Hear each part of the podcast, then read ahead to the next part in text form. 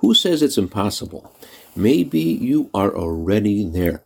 Good morning and good yantiv. I want to share with you a letter that Rebbe wrote to someone who felt that what they had done was unfixable, impossible to rectify. I'm going to paraphrase from the Hebrew Rebbe's response. There is nothing that stands in the path of Teshuvah. Teshuvah means to repent, or more accurately, to return to God. So, the Rebbe makes the first point there is nothing that stands in the path of Teshuvah. There is no sin that Teshuvah cannot rectify. More, there is no sin that cannot be transformed into a merit.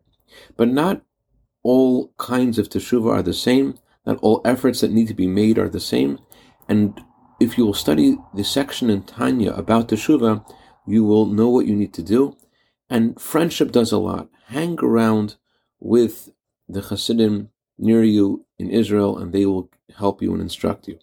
That's what the Rebbe writes in this letter. I think it's important to bear this in mind as we approach Yom Kippur.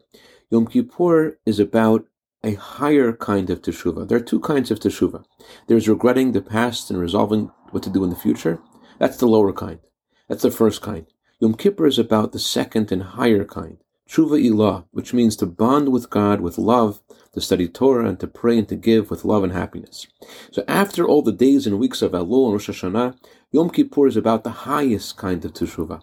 At this time, to empower us with this kind of higher teshuvah, God blesses every one of us with abundance of all good things, both materially and spiritually.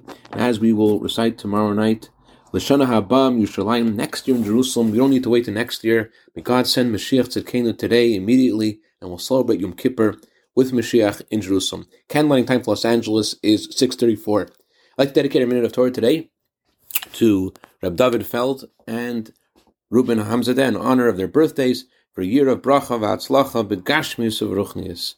Should have a wonderful and frail Yom Kippur.